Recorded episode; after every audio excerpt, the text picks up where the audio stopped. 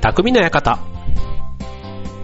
川崎匠です。チュアヘオ .com の協力でオンエアしております。はい。えっ、と、4月に入りまして、えっ、と、入学式とかね、えっ、と、学校が始まると、あのー電車がね、やっぱりあの、急に混み始めまして、まあ僕はね、こうサラリーマンとして、いわゆるあの、通勤通学の時間帯に電車乗ることが多いんですけども、まあやっぱりね、あのーなんでしょう？あの、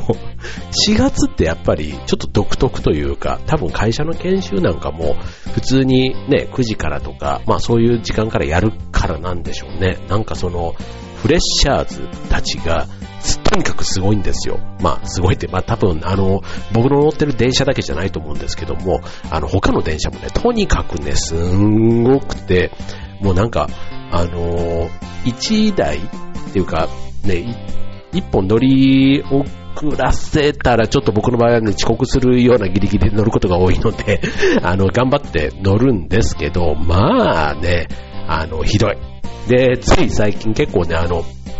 風がね、えー強かったりすると、電車が遅れたりすると、またね、帰りもね、もう、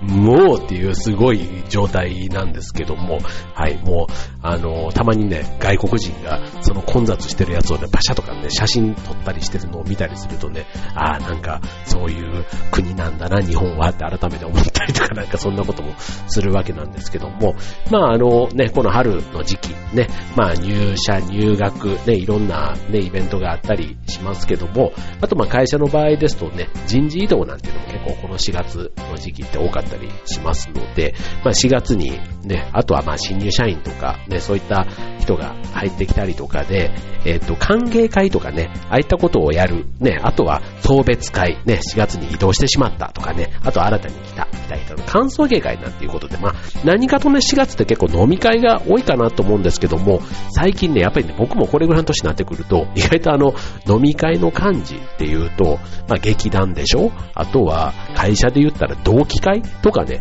ああいったところ以外は、大体はね、まあ、あの、ありがたいことに後輩とかがやってくれたりするんで、あんまり自分で店を取ったりっていうことはなくなったんですけども、まあね、これ、それで、あの、僕ね、結構あの、昔から飲み会ができる、あの、飲み会のね、仕切りが上手い人って、まあ、なんとなくこう、仕事の出来がどうっていうのじゃないんですけど、まあ、たかが飲み会、されど飲み会みたいな風にちょっと思うところがあってですね。はい。で、まあ、気軽にね、結構若い人に、こう、漢字とかをポってお願いしちゃったりするところがあるんですけども、意外とこうね、仕切りがすごい上手かったりすると、あ、こいつすごいなって、ちょっと違うね、全然仕事とは関係ない場面なんですけども、なんかこの気の利き方だとか、ね、あとはその、漢字としての、なんていうの？あの、動き方とか、気の配り方とかね、なんかそういったところで結構、おーって思ったりすることがあったりして、意外と、あの、後輩の皆さんというか、えっ、と、飲み会、ね、たかが飲み会、されど飲み会ということでね、まあ意外とね、自分のそういうね、性格、まあ飲んで、こう相手に知ってもらうみたいな、そういうコミュニケーションのね、機会ではあるんですけども、ね、意外とその仕事の一面とね、ちょっとリンクしてくるようなところがあるんじゃないかな、なんて思ってたり、思うところがあって、はい。まあ、幹事さんはね、大体大変ですけども、ね、上が、上の人がいたら上の人の席を決めたりとか、挨拶の順番だとか、金額がどうだとか、案内がどうだとかってね、結構あの、地味なんですけども、まあ苦労するね、こう飲み会の漢字ね、今日飲み会漢字テーマにしてお送りしたいと思います。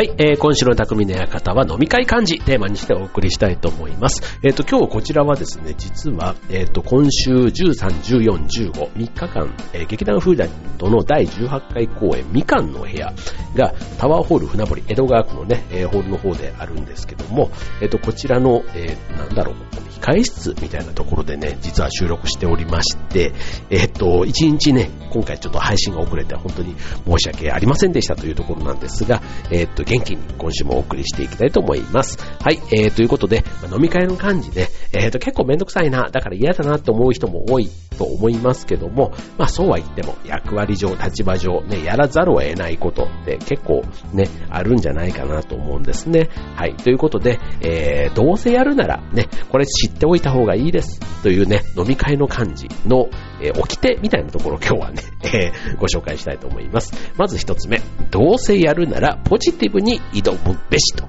いうことで、まあ漢字を任されるとね、まあめんどくさいなとかね、思っちゃうところ正直あると思います。まああの、どういうね、メンバーでかにもよると思うんですけども、まああの、まあそれをね、まあこれ社会人の場合だと、まあ態度にはまあ出すのはまあ NG。ね、むしろ、さっき言った見られていないようで、意外と仕事ぶりを見られているっていうところは、普段の仕事ぶりっていうのとね、結構直結してくるようなところがあって、まあ、所詮ね、あの、職場の飲み会っていうと人間同士、ね、別に仕事の評価と飲み会の評価、意外とね、直結はしないんですけど、若干ね、あ、やっぱりね、気配りみたいなところはね、普段の仕事の部分と飲み会、まあまあリンクしてくるところがあって、なんかそういうところで、あの、お名挽回とまでは言わないですけど、なんかこう、あ、やっぱりこういう場面でもそっか、みたいな風に思われてたりすることも、なきにしもあらずということで、まあ漢字をね、任された時には、どうせやるんだったら、これをチャンスと捉えて、ね、やる気を前面に出して頑張っちゃおうっていうね、そういったところ。がポイントですね。はい、続いて二つ目。え二つ目は、えー、目的の理解。これね、あの、飲み会の、まあ、目的ですよね。例えば、えっ、ー、と、歓送迎会だったら、ね、えっ、ー、と、その歓迎される人、送迎される人がね、まあ、落ち着いて話せる雰囲気がいいのかとか、逆に、こう、ね、パーッと賑やかな、そういう開放的な感じで打ち上げっぽくできるところがいいのか。まあ、それはね、その人、ね、主役の人を中心に考えて、店選びなんかもしていけばいいと思うんですけども、あの、あくまでね、飲み会の目的、ね、その感想芸会だったりすると挨拶とかね、そういったものがあったりするわけですから、そのあたりがスムーズに進行できる。ね、あとはその場の雰囲気に合った店選び、ね、自分のためにこんな店を選んでくれたんだって思ってもらえる、そんな店を選ぶのも一つポイントになるんじゃないかなと思いますね。はい、続いて3つ目。ね、今日はね、8つご紹介したいと思いますけども、えー、さりげなく仲間を増やす。うん。これね、あの、ね、初めてあの漢字をしたりとかする人、ね、あのー、あんまりこう段取りがね、わかんなかったりするじゃないですか。だから、そういう時に、あの、なるべくね、漢字チームみたいな感じで、自分一人でね、全部やっちゃうんじゃなくて、あの、例えばあの、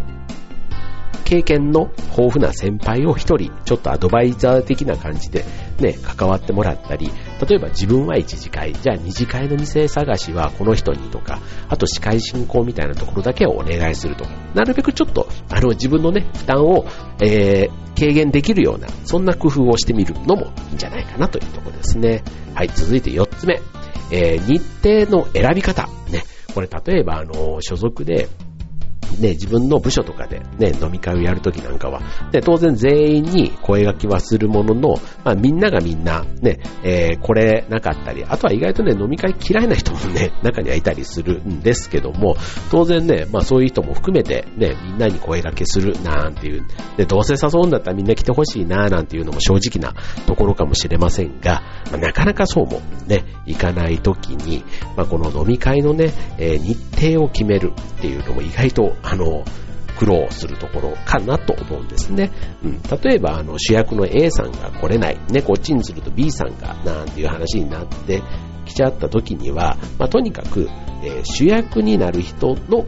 ね、えー、日程を最優先。で、次に偉い人。ね、ま、まあ、違う、次にというか、この二人だな。主役と偉い人。まずそこを最優先して、日程を決めてしまって、えー、その上で、ね、参加できない人ごめんなさいっていうね、もうそういったところの、えー、割り切りで、あの、進めていくっていうのも一つポイントになるんじゃないかなというところですね。はい。まあ、この辺ね、あの、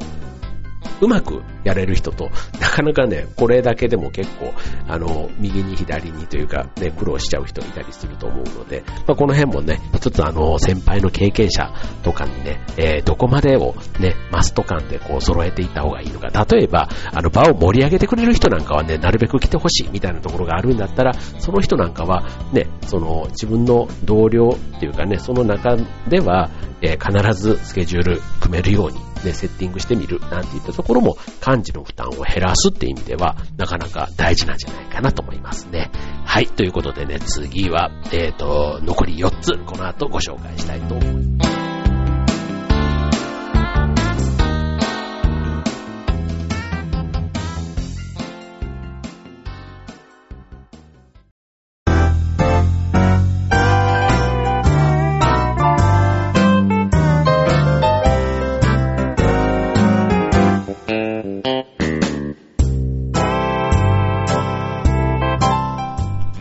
はい。ということで、この後ご紹介したいと思いますというところの最後の途中の言葉が切れてしまいましたけども、はい。続いて5つ目。えー、参加人数を見極めると。ね。これね、あのー、うん。結構あのー20人とか、ね、大人数とかになってくると、当然場所をね、えー、決めるのも、まあ、あとはね、お金の兼ね合いもあったりとかで、まあ予約をして、例えば2日前までにね、こう人数を決めてくださいなんていうお店も結構多いと思います。当然お店の方でもね、大人数になれば大人数なりのね、えー、仕込みの準備もあれば、あとスタッフもね、揃えたりとか、あったりするわけですから、まああの、日にちが決まって、えー、最初にね、えー、参加人数が決まったら一安心というわけでもないということなんですですね。例えば仕事の都合で急に来れなくなったとか、あと家で子供がね、具合が悪くなったからとか、ね、直前でキャンセルしてしまう人もね、当然いるわけですよ。で、逆に、まあ、突然ね、じゃあ俺行くわ、なんてね、なんかあの、もともとダメだった人が来てくれたり、なんていうこともあったり、ね。だから、えっ、と、まあ、漢字の中ではね、ほぼ参加する人、あとキャンセルの可能性、あと参加に変更、そのあたりの、あの、人数のね、増減を、まあ、うまくコントロールしていくというところも大事ですよね。これはあの、ね、お金を徴収するっていう、そういうところももちろんなんですけども、まあ、お店にね、迷惑をかけないっていうところを、注意して、ね、ただね、あの、やっぱりあの、突然ね、前さっきみたいな急な仕事で行けなくなった、急に体調不良で、なんていったところはなかなか読みづらいところがあるので、まあ、最後のね、そのバッファー部分をね、どの程度で置くか、なんていったところが、漢字の腕の見せ所なのかなと思いますね。はい、続いて、えー、告知についてね、これあの、日程が決まりましたよとかね、あとその会場までの足のね、えー、案内、例えば電車に乗っていくんだ、電車で行くんだったら電車で、ね、この電車の会社からだったら乗るのがいいですよ。ね、駅に着いたら何番出口から出たら徒歩何分ですよ。ね、もう今はもう店さえ案内すれば、まあ大体みんなネットで調べてね、来たりしますけども、あの、たまたま似たような名前の店とか、あとチェーン店でね、えー、北口と南口に同じ名前の店があるとかね、あと本当にあの、北と南ぐらい違ってればいいんですけども、本当に北口のほにゃららと南口、あ、北口のなんとかみたいなとこまで一緒だったりするね。あとは名前が一緒だけど、系列が違う店とかね、なんかそういったものもあったりすると、このあたりね、うまくフォローできるかっていったところも、あの、あとはなんか、こう路地にちょっと入れ組んでるようなところとかね、なんかあの、あと看板が小さい店とか、なんかそういったところはね、うまくこの、店に着くまでのストレスを軽減させる、うん、そんなところを、えー、っと、うまくフォローできるといいんじゃないかなと思いますよね。あと時間自体もね、えー、っと、18時スタートなのか、18時半スタートなのかみたいなところで、まあ普段ね、大体その6時半スタートでやってるけども、たまたまこの日だけは18時からみたいなね、ちょっと早めにスタートさせるんだとかって言うんだとすると、そのあたりのね、時間の案内の仕方なんかはね、ね、せっかくあの参加してくれるって言ったのに、あの本人がね、もちろん悪悪いんですけども、悪いけども結果的にね、遅刻してしまったってなってくると、なんとなくね、あの幹事さんとしてはいい気分にはならないとこかなと思いますので、まあそのあたりのフォローをメールでこまめにやるなんていったところは大事かなと思いますね。はい、続いて、ね、漢字たるもの、ね、やっぱり飲み会の時には一番ね、動かないとダメ、気働きもできないとダメ、みたいなところがあるわけですけども、あの、着座、ね、えー、座る場所、ね、どこになる。まあ、一般的にね、漢字って下座に座るイメージがあると思いますけども、逆に偉い人が座るのがどこか、なんていった。席のね、配置イメージなんていったところは、ちゃんとね、あらかじまあの、感、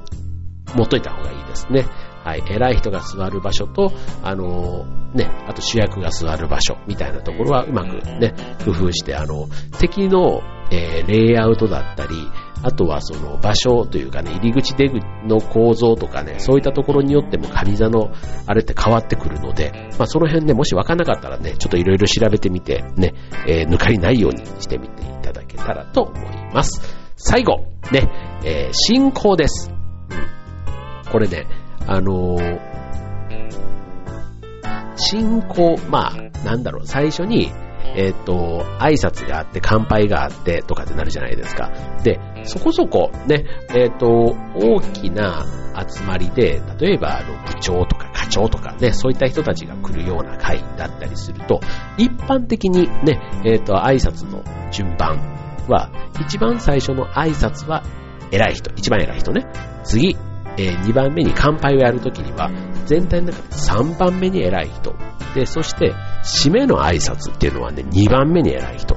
だからまあ、社長が挨拶をしたとすると、えっ、と、専務みたいな人が乾杯をやって、副社長が最後の締めの挨拶をするというのが一般的な、ね、えー、流れになるって考えると、まあ、挨拶とか乾杯ね、これあの、突然振っちゃうと、またそれはそれで、喋る方もね、よっぽどあの、ね、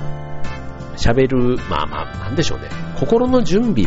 というわけじゃないんですけど、大体ね、ちょっと一言ね、事前にこうこうこうでお願いしたいんですけど、なんて振っておくと、ね、あの、進行も流れになるし、あの、喋る側もね、突然振られたんで、みたいな、そんな前置きをしなくて済むって考えると、はい、まあこのあたりもね、進行の準備としてね、前もって、振る、うん、前もって振らないと、無茶ぶり、みたいな、そんな話でね、幹事さんの仕切りがちょっと、うん、でね、こう、ね、上の方がムッとしたりとか、ちょっとね、困ったりした時には、ね、あの、前もって言っとけばよかったのに、みたいなこと言われちゃったりするところですからね。はい、ということでね、はい、えー、そこまでが、まあ、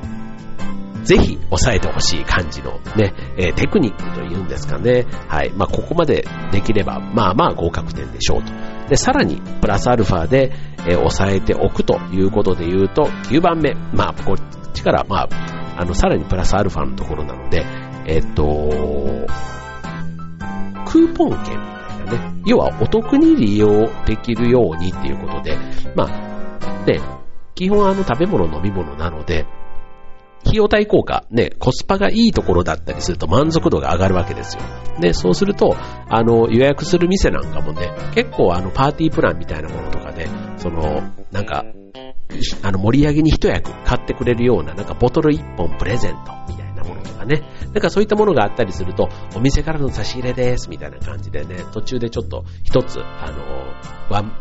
ブレイクというか、ちょっと空気感をね、変えられたりする。演出的にもね、良かったりすると思うので、なんかそういうね、お店のサービスみたいなものもうまく演出の中で使っていくなんていうのはいいんでしょうね。はい。で、最後、ね、えー、ここまでできたら、ね、一次会はまあまあ、成功と言っていいでしょうと。で、最後、二次会、次ね。二次会。まあこれはね、漢字であったら、まあ二次会もね、えー、まあちょっと、ね、一次会で盛り上がったのに、じゃあそれでね、二次会は何もありませんなんていうのもね、そこはまたね、予定してなかったとしても、次どうすんの？みたいな感じで、やっぱり頼られることが多いわけですよ。そうすると、その二次会の候補、そこからね、もたもたもたもたとしてしまっていき、行く当てが、なんか右に左にってなってしまう、ちょっとその前ぐらいから動き出すっていうのは僕はね、すごいいいなと思いますね。はい。まああの、まあこれも、ね、行きつけの街というか知ってる街であればね、いろんな選択肢がね、自分の中でも出せるかなと思うんですけど、あんまり知らない街だったりすると、ちょっと事前にね、いくつか候補というか下調べをしておいて、ね、10人ぐらいね、20人ぐらいの会で、その半分、10人ぐらいが二次会に来そうだな、もしくは、えっ、ー、と、5人ぐらいだったらこの辺かな、みたいな。5人ぐらいだったらね、どっちかというと、落ち着いて、ね、20人ぐらいのざわざわしたところから、ちょっと落ち着いて喋りたいな、みたいな、そんな、ね、えー、人も多いはずなので、まあそういった店もね、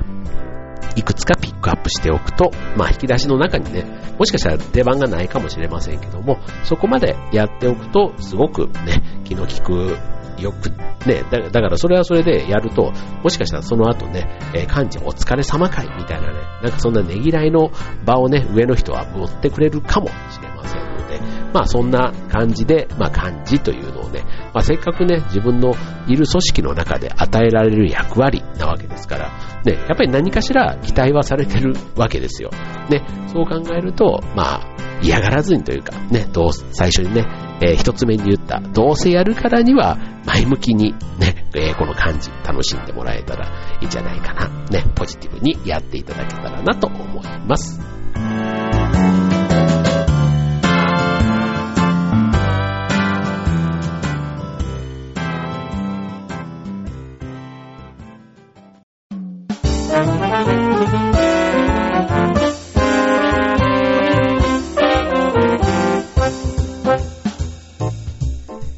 はい、えー、匠の館終わりが近づいてまいりました。ということでね、はい、えー、飲み会の幹事はね、僕はね、結構どっちかというと好きな方なんですね。そう。で、あのー、まあ、何がって言うんじゃないんですけど、うんと、結構やると、段取りよく行くと、結構気持ちがいいもんなんですよ、意外と。で、しかもみんながね、楽しんでくれるわけじゃないですか。だから、まあ楽しかったとかね、いい店選んでくれてとかね、あとはその会の目的でね、感想芸会で感動したとか、ね、あの人気持ちよく送り出してくれてありがとう的なね、そういったことも言ってもらえたりだとか、ね、意外となんかあの、やりがいがあるっちゃ、やりがいがある、なんかあの仕事のような気がするんですね。まあ、一方でね、そういうのが得意じゃないというか、ね、好きじゃない人がしてみたらめんどくさいなって思っちゃったりするところもちろんあると思いますけども、はい、まあ、ね、できれば、ね、そんな、頼られたというか、任された役割だったら、ね、前向きに楽しくやれたらなと思いますね。はい。ということで、えっ、ー、と、まあ、このね、えー、ラジオを聴いていただいている、特にね、えー、新しい環境に飛び込んで、ね、しかも若手でこういう漢字なんていうのをね、任されることが多いね、方は、ぜひ今日のね、いくつかポイント意識しながら、楽しんで前向きにね、この飲み会漢字引き受けていただけたらいいんじゃないかなと思います。はい、ということで、えっと、今週の匠の館はここまでなんですが、改めて、えー、告知です。えー、劇団フーダニット第18回公演みかんの部屋が江戸川区のタワーホール船堀、えー、5階小ホールにて、えー、行われます。あ、行われます。行ない。えー、公演予定しています。えっ、ー、と、13日は金曜日、ね、夜の公演1回。で、土日は、えっと、昼と夕方の2回公演で合計5回公演を予定しております。えっと、お値段は、えっと、お安くというか、えっと、1回2000円で、ね、えー、あとはもう一度ね、えー、楽しんでみたいと、ね、えー、もう一回見て理解を深めたいという、そんな方のね、え2回目割引ということで、え再来場の方には1000円でご覧いただける、そんなチケット価格でご案内しております。あと当日はね、いろいろ、あの、ロビーの方でもね、えっ、と、いろいろ販売とかしてたりしますので、はい、え今回みかんの部屋、え6話のオムニバス、1話だいたい20分ぐらいのね、構成で繋がっていくんですけども、えっ、と、非常にね、それぞれあの、ホテルが舞台の、パリのね、ホテルが舞台のえっ、と、なんですけども、えっ、と、それぞれ客室というかね、えー、みかんの部屋という部屋にやってくるお客の、まあ、人間模様みたいなものを描いた話です。はい。もうね、えー、客室、同じ客室でもやってくるお客はもう様々というところなので、まあそこにね、えー、ホテルマンたちがね、いろいろ対応してくれたり、ね、あとお客さん同士で、の中でね、いろいろ描かれている、ね、ちょっとそんなところを覗き見するような、そんな感覚のお芝居になっています。で、もし来れる方いらっしゃったら、ぜひ楽しんでいってください。ということで、えっ、ー、と、次回はね、えこの公演も終わった後になりますので、はい、まあその、公演の話なんかもできたらなと思っています。今週の匠の館ここまで。バイバーイ。